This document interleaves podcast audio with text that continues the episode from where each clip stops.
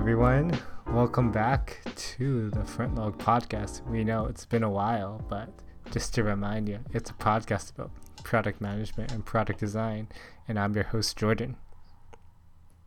Yes, uh, I just wanted to say that we still exist and we are still um, in good terms. We're still talking, you know. Uh, we haven't split the podcast up into um, two, you know, side podcasts. Um, We're not going down the route of Jake and Jonathan.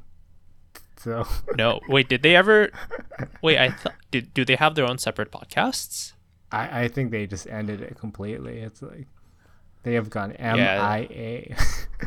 It's a shame, I guess. I think um, Jonathan, I forget uh, the fact that like both their names are starts with J.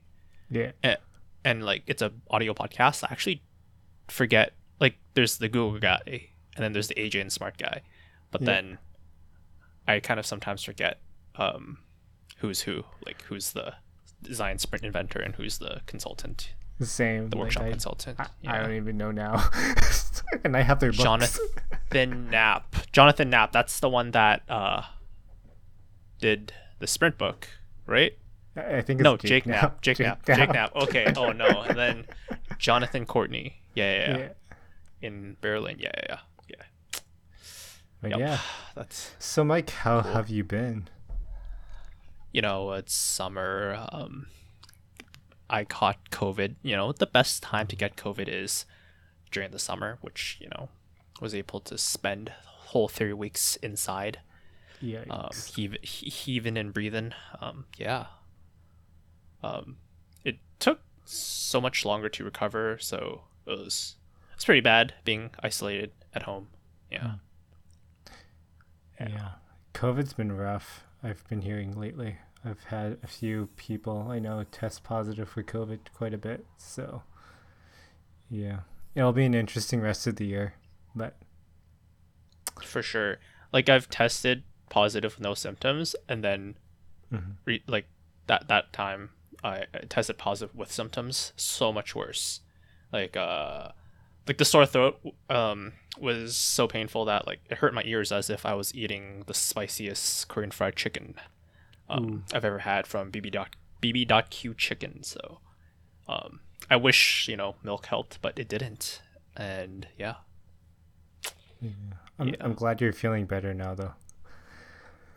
I am also very glad that I'm not suffering. Um, although I did have, I guess, some side effects. So for like the next like few weeks, I was just coughing a lot.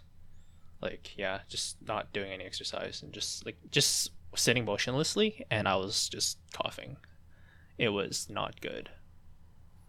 Yeah, but but I guess the upside was I not really up- upside, but I played a lot of Valorant because I was just you know stuck at home.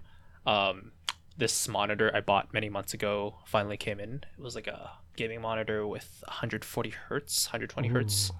So nice. um, definitely everything was smoother, and I was gaming real hard with the new act. So I was grinding ranked the entire time, playing solo queue and uh, five stack with some friends. So Nice. yeah that was that um but uh definitely like like although like i used to like just play the game for funsies i definitely Yeah. try, wanted to like see how far i could climb by like taking things a little bit more seriously um like learning oh i learned lineups on breeze as viper so Ooh, i would like plant the bomb and then i would like ditch the entire team and just like stay really far in like fire lineups and then um yeah so i'm going all out if if that isn't an indication Nice. You got the rat lineups. Nice to hear. yeah it's pretty ready How, do, Yeah. how do you like being on the receiving end of the lineups though? Oh, like as a recipient of it, it's horrible, right? Because there, there's no way you can um, fight back. So Yeah. I think that's why people don't like it. There's like a lack of agency in terms of responding to Viper lineups. So, but as like a like a sender, great Yeah. stuff. Um, the chance of like winning uh, rounds just increases, but. Uh, we, we are not a Valorant podcast no. so I'm gonna I'm gonna end the conversation there. Um, um, I guess since the last uh, podcast, we actually well in, in our last episode, we interviewed Caleb. Um, how was that, Jordan? It was interesting. It was nice to finally bring on a guest. I know we talked about that long before our first episode when we started to plan the podcast. So it was actually nice that we were able to follow through on that one and interview a relatively, oh no, just a really cool guy from EA. It was really fun talking with Caleb. Yeah, for sure. Um, definitely. Uh, we've been promising it, and we finally delivered. So, mm-hmm. um, it felt great. You know, being able to keep promises, although it might have been a little late.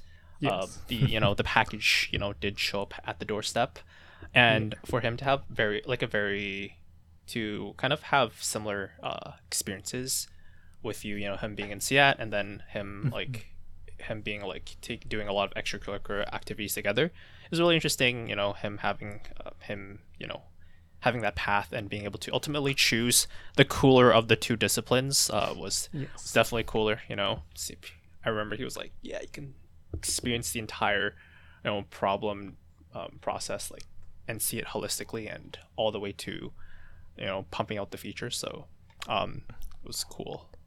Yeah, working at a gaming company has always been interesting to me, especially like as a casual gamer myself. I always thought, hey, it'd be kind of cool to design the next bit of Apex or design the next bit of Valorant one day. Who knows? yeah, for sure. And I think it's like part of it seems just really crazy how if they tried out like a like a feature that wasn't in line with industry standards, like I, I'd be curious how they was able to shoot in the dark, right? Um, one right. of the biggest things was like Valorant, right? The um, the shop where you buy skins, it's yeah. randomized and it updates every day. And mm-hmm. I think the theory was, you know, it encourages people to log back in, and if people log back in, it encourages people to play a game and exactly. just to be able to like fly that by with you know VPs and all those like high level stakeholders to kind of convince them that this is actually a good business decision, you know, from a retention engagement side, but uh, as well as like a monetization side, right? If right, right. if you kind of like give in induce some FOMO into the skins, then people are uh, a lot likelier to buy them. So being able to kind of pull in like research about like you know theories, you know um, how people behave, but mm-hmm. to not actually to to know that it's it's successful after launch is kind of crazy. Mm-hmm.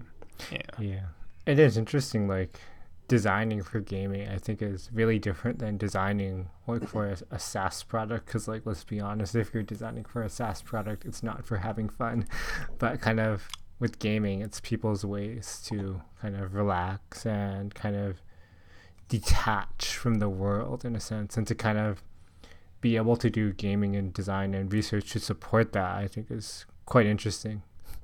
Yeah for sure. Um i mean for saas like you, you do try to like i think the successful companies try to instill a little bit of joy in the features that they produce but definitely uh, it, it's a completely different uh, it could be the same um, users but the motivations, you know, the problems that are to be solved are much different. So uh, there is a bit of difference in expectations uh, yeah. between those two kind of major products. Yeah. I guess speaking a bit about um, user research, you know, how they kind of produce those features, I actually started a whole new role, um, moving away from, you know, financial services and more into like the music tech distribution side, which is a mm-hmm. complete different beast in of itself. Yeah. Yes. Congrats. You're, I think, three or four months in now on this. Yes. Um, it's definitely a whole different experience. Um, I think there's a bit more. It's a smaller company, so there's a bit more autonomy. Um, but I think that, uh, you know, banking's been solved, right? Banking yeah. as it, the financial institutions have gone back, you know, many hundreds of years and with um, you know internet online services you're really just digitizing these core services. So there's not yeah. much discovery although there is one bank that i think they're doing like a kick-ass job. It's called mm-hmm. up i think up.com they're like an australian neobank. I always send um feature like uh, their press releases to jordan like every few months because like they they just do things so well um they do they do. yeah. Like, there was a feature where it's like instead of like buy now, pay later. It's maybe buy later. So you kind of like say, I want to save up for this product, and by the time I've saved up for it, sh- do you still want to buy it? I think I think that just it it hurts the bottom line, but I think for like a consumer health, financial health standpoint, uh, standpoint it's so cool. Like, mm-hmm. yeah. Um, but sorry, uh, going back to uh, me starting a new job, uh, smaller company, um, a lot more autonomy, um, and a lot of it is it is ambiguous, right? Um, like for example, since we're like a music company, we have a music player, right? How do you implement like a team multiplayer um, into this type of app? So like, there's a lot of answers to be um, answered, and definitely enjoying the ride there. Just it's super research heavy, so I'm um, starting actually I'm starting to actually try to upskill uh, myself by reading a couple books. So um, there was uh, I'm currently reading The Mom Test. Have you heard of The Mom Test, Jordan? I have not heard of the mom test, but please let us know what the mom test is.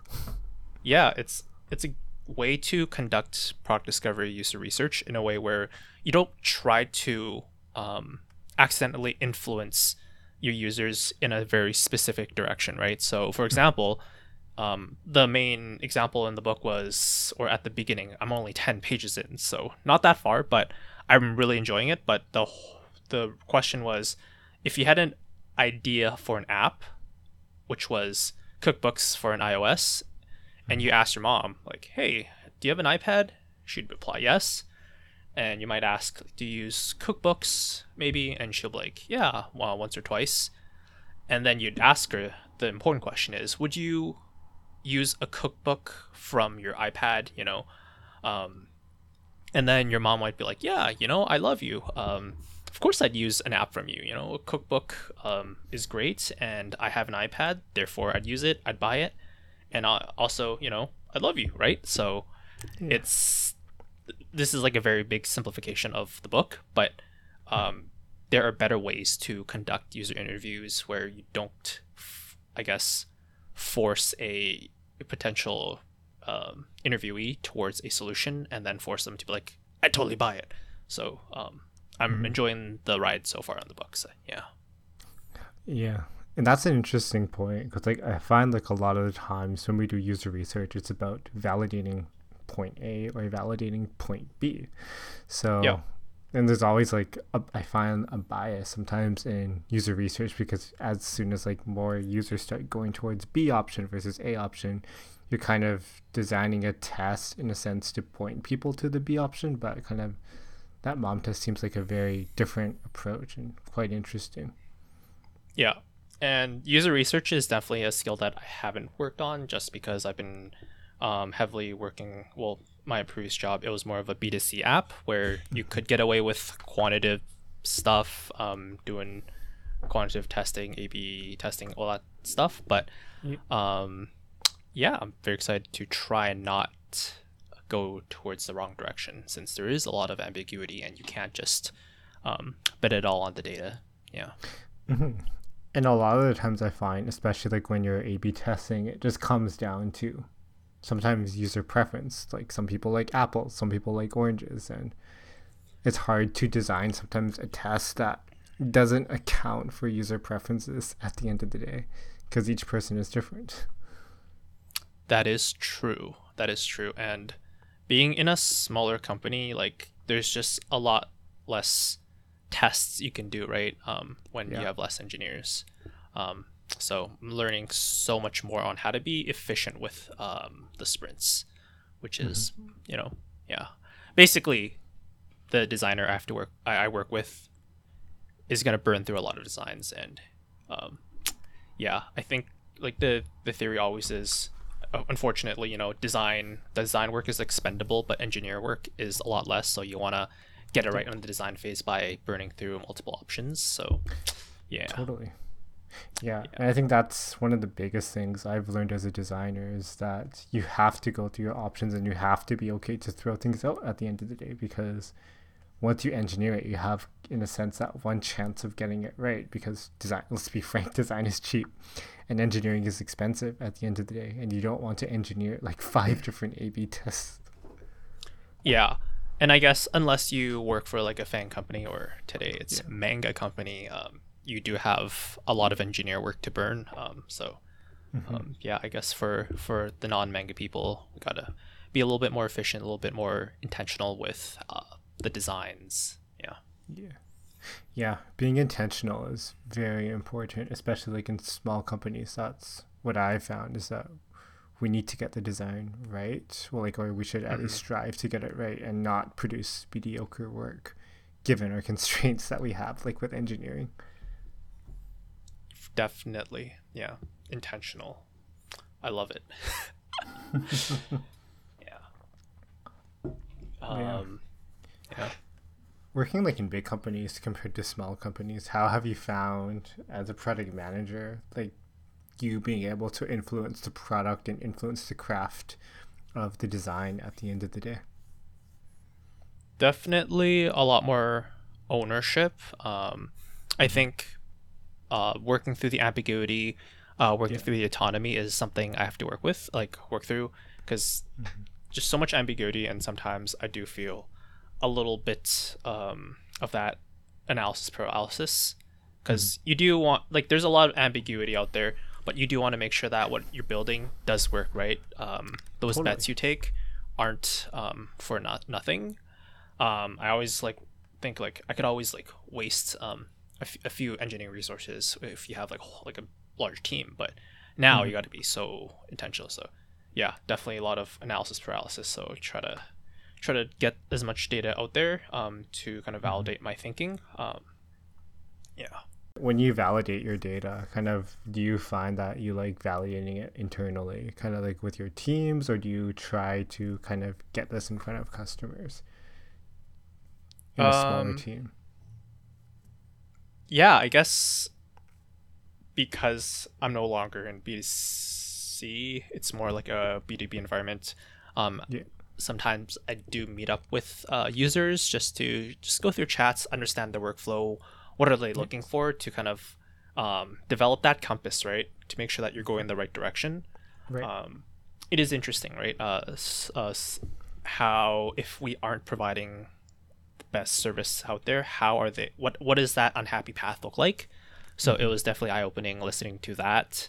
Um, and then sometimes uh, you do have to be a little bit more scrappy. So um, yeah. making assumptions with the data that we do have available quantitatively and as well as looking to industry research right um, right. if something has already been determined as an industry pattern why are we you know going against that. Why don't we just not just buy the wheel right rather than reinvent the wheel because um, right. there's a reason why it's an industry standard because it works. And if it works it just makes sense to adopt it. Yeah. Mm-hmm. Yeah, and that's actually interesting because I've found like in a lot of like when I've researched smaller companies, a lot of the times companies want to try to reinvent the wheel to be different, but then ultimately, at the end of the day, if it's too different from everyone else, then users will probably be frustrated. In the For majority sure. and, cases. Yeah. And it really like just the whole idea of reinventing the wheel has really got me thinking um, there's a lot of like early career advice, like oh, uh, when you first start, you want to have good breadth and a good depth, right, in terms of a skill set. Yeah. And like just thinking about all that type type of advice, I was uh, like, it, it just came coincidentally, but I was like, isn't that just like another reinvention of the wheel? Because um, mm-hmm. I've heard of the phrase like everyone should know something about everything and everything about something, right? And mm-hmm. that's basically like you should be a T-shaped designer, should you know have breadth and depth, and then mm-hmm. eventually, I think like two depths or something like that. So, mm-hmm. yeah, yeah. I don't know. Have you seen, I guess, things that don't need to be reinvented that are constantly being reinvented? Not anything recently. It's a trap that I think I fell into as a designer, like when I first started in design, because it's like as a des- as a like a newbie designer in the industry, you always want to push like for something innovative or something different, something unique. But yep. ultimately, like if people want to accomplish a task, they just want to accomplish a task. They don't want to learn a new way of doing something at the end of the day. And kind of, I found like that breaking out of that trap sometimes leads to a better kind of experience at the end of the day. You don't have to be different for the sake of being different. Unless there's like a really good compelling reason, like something's ex- extremely broken. Yeah. I'd say that for the things that don't really matter that like it mm-hmm. it's beneficial to the user but if you look at the product strategy the business direction mm-hmm. if it like i think if you want to differentiate yourself in a product strategy or business strategy standpoint that's where you kind of break out of the molds you know stand out with like some crazy features right but then mm-hmm. i think um, i'm just thinking about like identity access management right how do you bring in new users to your product things like that don't really need to be reinvented like you don't have to find a new way of onboarding a whole bunch of users right you could just just do it normally like copy and paste from a table and just make that a functionality right, um, right. but then if you're talking about i guess for spotify right um, mm-hmm. they might want some really snazzy uh, features like um, blend where they do reinvent like uh, reinvent the wheel mm-hmm. and have it like um, you know stand out because it is a multiplayer feature. Not everyone mm-hmm. has it. That's really cool. Yeah. Yeah. Yeah, in Spotify's case, that totally makes sense. Like if I was a designer at Spotify, I wouldn't be like, I'm gonna completely redesign how we pause and on pause music. It's like, yeah, at the end of the day, or search. just want to yeah. pause and unpause. yeah. Oh, this is like a side thing. I got really upset and I I, I learned about the broken leg problem in data science. Um, basically, um, I, I listen to this is like me going on a tangent, but uh, I, I listen to sleeping music on my Spotify account, right? Mm-hmm. So then when I do use Blend with a friend, where it's like what type of listen music you listen to, what type of music they listen to, and you try to like join them together and see like what that friend playlist, friendship playlist would look like. I got mm-hmm. a whole bunch of like sleeping music and it's just weird because why is it there right um and that's kind of like the data science problem like a broken leg problem where you might automate it but then only a person like a real person would realize that there's an issue with the data for mm-hmm. example um i think it's like i'm faster than you at running right hypothetically mm-hmm. um and if you created like some sort of like data thing where it predicts um, who's going to win in a race it always say me right? But what if right. um what if for one day i broke my leg? Mm. then the the ai might say oh michael's going to win. But it'd take a person to be like there's no way michael's going to beat jordan with a broken leg. Right. right he's he's in a wheelchair. He's going to like roll as fast as he can but it's not going to happen. So that's one thing that i think you know if you're building some sort of like search or data product where there's a lot like it requires some sort of decision making process mm-hmm. then it's so so important to think through these uh, and be intentional with uh, that yeah but that's my little um, little tangent on spotify not being i guess data data focused and they mm-hmm. are a big data company right they have a lot of user behavior on what people prefer in terms of music and the fact that mm. they didn't anticipate that it's i think a major oversight right? They have the resources they have the scale. Why can't they just fix it? Unfortunately. It's unfortunate. Yeah. Yeah. Um yeah.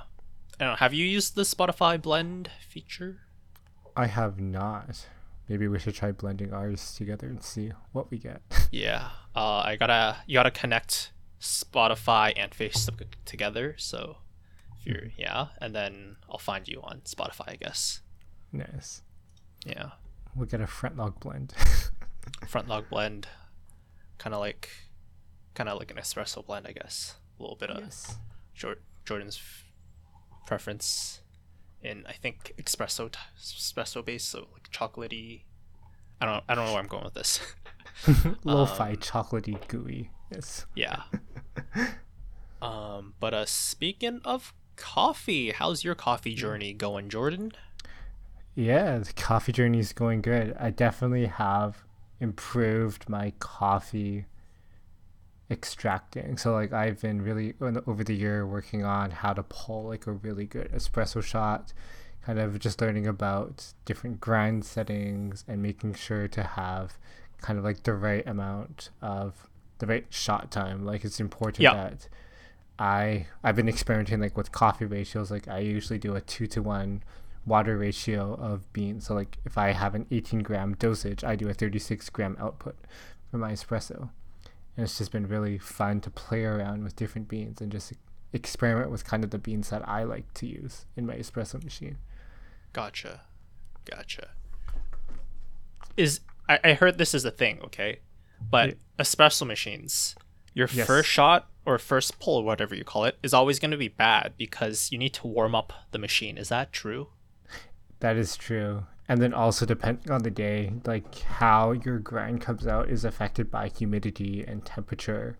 So usually like if I I because I'm Asian, I don't like to waste the first shot. So Oh, sometimes I make two coffees in the morning. So I give myself the bad shot and then I'll give for example Oh. my my mom the better shot. okay. For some reason, I thought you were going to be like, I give my brother the worst shot. You know, I, uh, in fact, I aired out a little bit. um yeah vancouver's been super humid this summer. It like sometimes like i step out of a car and i'm like this feels like this the feel and the smell just feels like i'm in asia again. It's insane s- how hot it's been here this summer. yeah. Yeah just but didn't know that humidity impacted uh i guess would it impact the weight of the coffee when you uh, weigh it or s- put it on a scale because i know some people they put they spritz it with a little water just to make the weight consistent but i didn't know that like general humidity uh, would impact it I generally find spritzing your beans is more so to reduce static when it comes out of the machine because that's what I do for Oh. pour overs usually. i see i see Yeah. I gotcha always spritz my beans. Gotcha. Oh, I'm like I I think in the past I've just been super janky with the coffee, so I never really like put in any effort in how to make the best pour over. So I'd use like a milk frother with that like open tip um to kind of do the pour over. So all my pours would be like super I guess like like water would drip everywhere. Um so very inconsistent pours. I'd use um, water from my water boiler, so the water wasn't the hottest, but kind of like getting super hardcore into Valorant with like a new monitor and all that stuff. Uh, I got a whole bunch of pour over and really focused on um, trying to make better pour overs. So been focusing Nice. on that actually, and yeah, I, I don't know if it's working, but I feel like with more equipment you can make a consistent cup of coffee and then when you do tweak like a small variable and see the change happen almost immediately it's a really crazy feeling Yeah. One of the biggest changes I've made in the past year in my pour overs is I've moved to actually a thinner filter paper because I find Ooh. that like generally like filter paper that's a bit thicker, it Yeah. impedes the flow of coffee coming out. But I like to use a thinner kind of isn't that paper. good because if it's thick then it shouldn't you shouldn't have runoff on the side right it should just go through the main channel Right. not a but good I, thing I use a very special dripper, so I also use the Ooh. origami dripper. So it's like this very Ooh, nice origami. cone Yeah. shaped dripper. i see and it already has like some pretty aggressive like rifling right or whatever you call it like it's Yeah. Yeah. You see. Um. Yeah. Uh, t- never thought about that like that. Because I, I just get the same filter paper and. Yeah. Yeah, it's interesting too because I also experiment with kind of the cone shaped filters, but I also have Yeah. flat bed filters sometimes. So Like Depending on- wave. yeah, I use my I use Kalita Wave filters along with the origami filters. I I get my paper from Japan, so Ooh. Whoa. Whoa. I I don't really know where my paper comes from. Sounds fancy. If you. I guess what's the difference between regular paper and Japanese paper, Jordan? Oh, there's it's probably not that much of a difference. I just find like the this brand that I like the most is from Japan, but I just What like to be called? fancy and say it's imported. Share the share the wealth, Jordan. What's it? What's the brand called? I will share the wealth. Oh, let me let me pull it up. Oh, I mean for the viewers Oh yeah, yeah. or me, uh, listeners. yes, yes. I'll edit this time out. So I see. it is called origami coffee paper filter with the word Japan on it. Wait, so it's just from the origami brand. It just says Yeah. Japan. I believe it's the origami brand. Gotcha. Yeah. Yeah, it is uh interesting that paper impacts um the taste, like the result of the coffee, because Mhm. um I know that there's that A- Acer Aether like Aether, Aether f- paper for um the Aeropress, right? Um, Mhm. done by like a local local coffee dude um who Mhm. actually closed his cafe recently, Harkin, which was unfortunate Yes. um but him being like i guess like a very like professional very knowledgeable aeropress dude he's like yo the paper that aeropress makes horrible i'm gonna make my own which is like a really cool entrepreneurship story so Mm. yeah yeah yeah. It's interesting. I've actually stopped using my AeroPress for a bit right now. why is that I find like the coffee is better from an origami dripper. Just as a personal thing. Personal thing I, I still I still like my AeroPress better than a French press though, I will say. But I tend to use my AeroPress less. Especially in the morning when I'm in a rush for work too, because AeroPress AeroPress takes a bit to clean up. So yeah that's probably think- the reason why. i think there's probably something in there like um you know that preference was like was in you all along or something like that because it feels like you're you're you have a preference towards um coffee making um routines that have more input from yourself right because aeropress french press it it's a very consistent way of making things whereas Yeah. you can't i think there's a lot more of like a skill ceiling when you do your your v60 your your origami and that sort of stuff and may- maybe Mm-hmm. you're able to draw out more of the flavors because of that ceiling right that skill ceiling Yeah. um yeah yeah but i'd say that like if someone wanted to get into coffee right like and you wanted to make it it as accessible as possible uh what would you pr- uh, probably recommend them Ooh. Well, when I started, I scoured YouTube, but I usually go direct to coffee companies because a lot of the times, companies like Rogue Wave they have tutorials online on how to properly like brew their coffee, and then from there right I've I've begun to adapt my recipes based on. But would you recommend V60 or AeroPress or Kalita or Ooh. Drip or Instant or get a you know a couple thousand dollar V60. espresso machine? V60 is a good. V60, really? Yeah, yeah. Why not a AeroPress?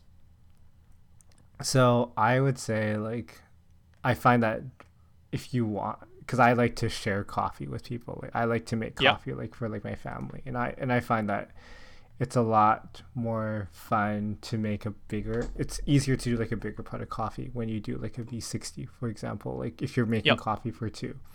Like doing AeroPress it's it's a lot of time it's a time consuming process because it's only like one cup at a time.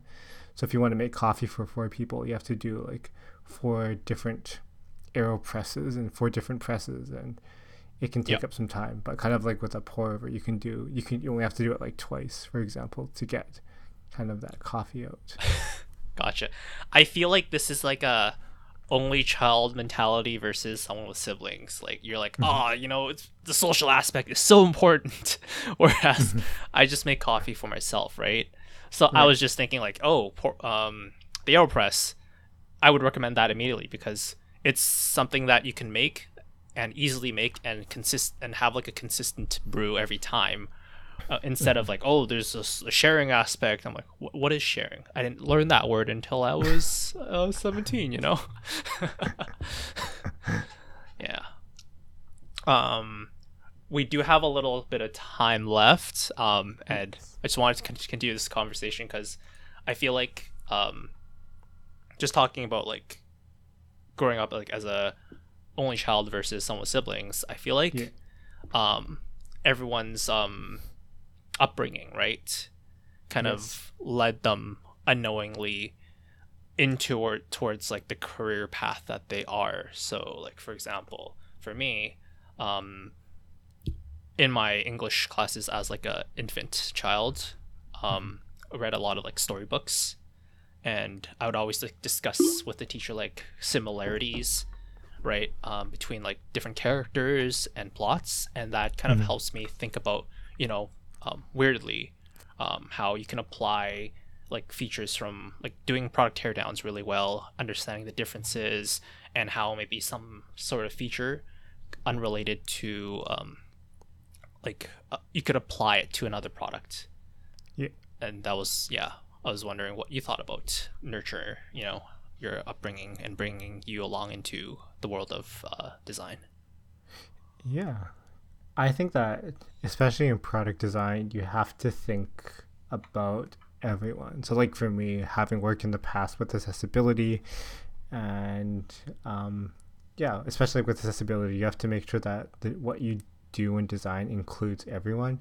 And I feel like as a older brother, you have to include your younger brother. so gotcha to me i think that's definitely shaped me as a designer. Like if i like if i need to, if i design something i want to make sure that everyone will be able to use it and everyone will have the pretty much the same experience across the board.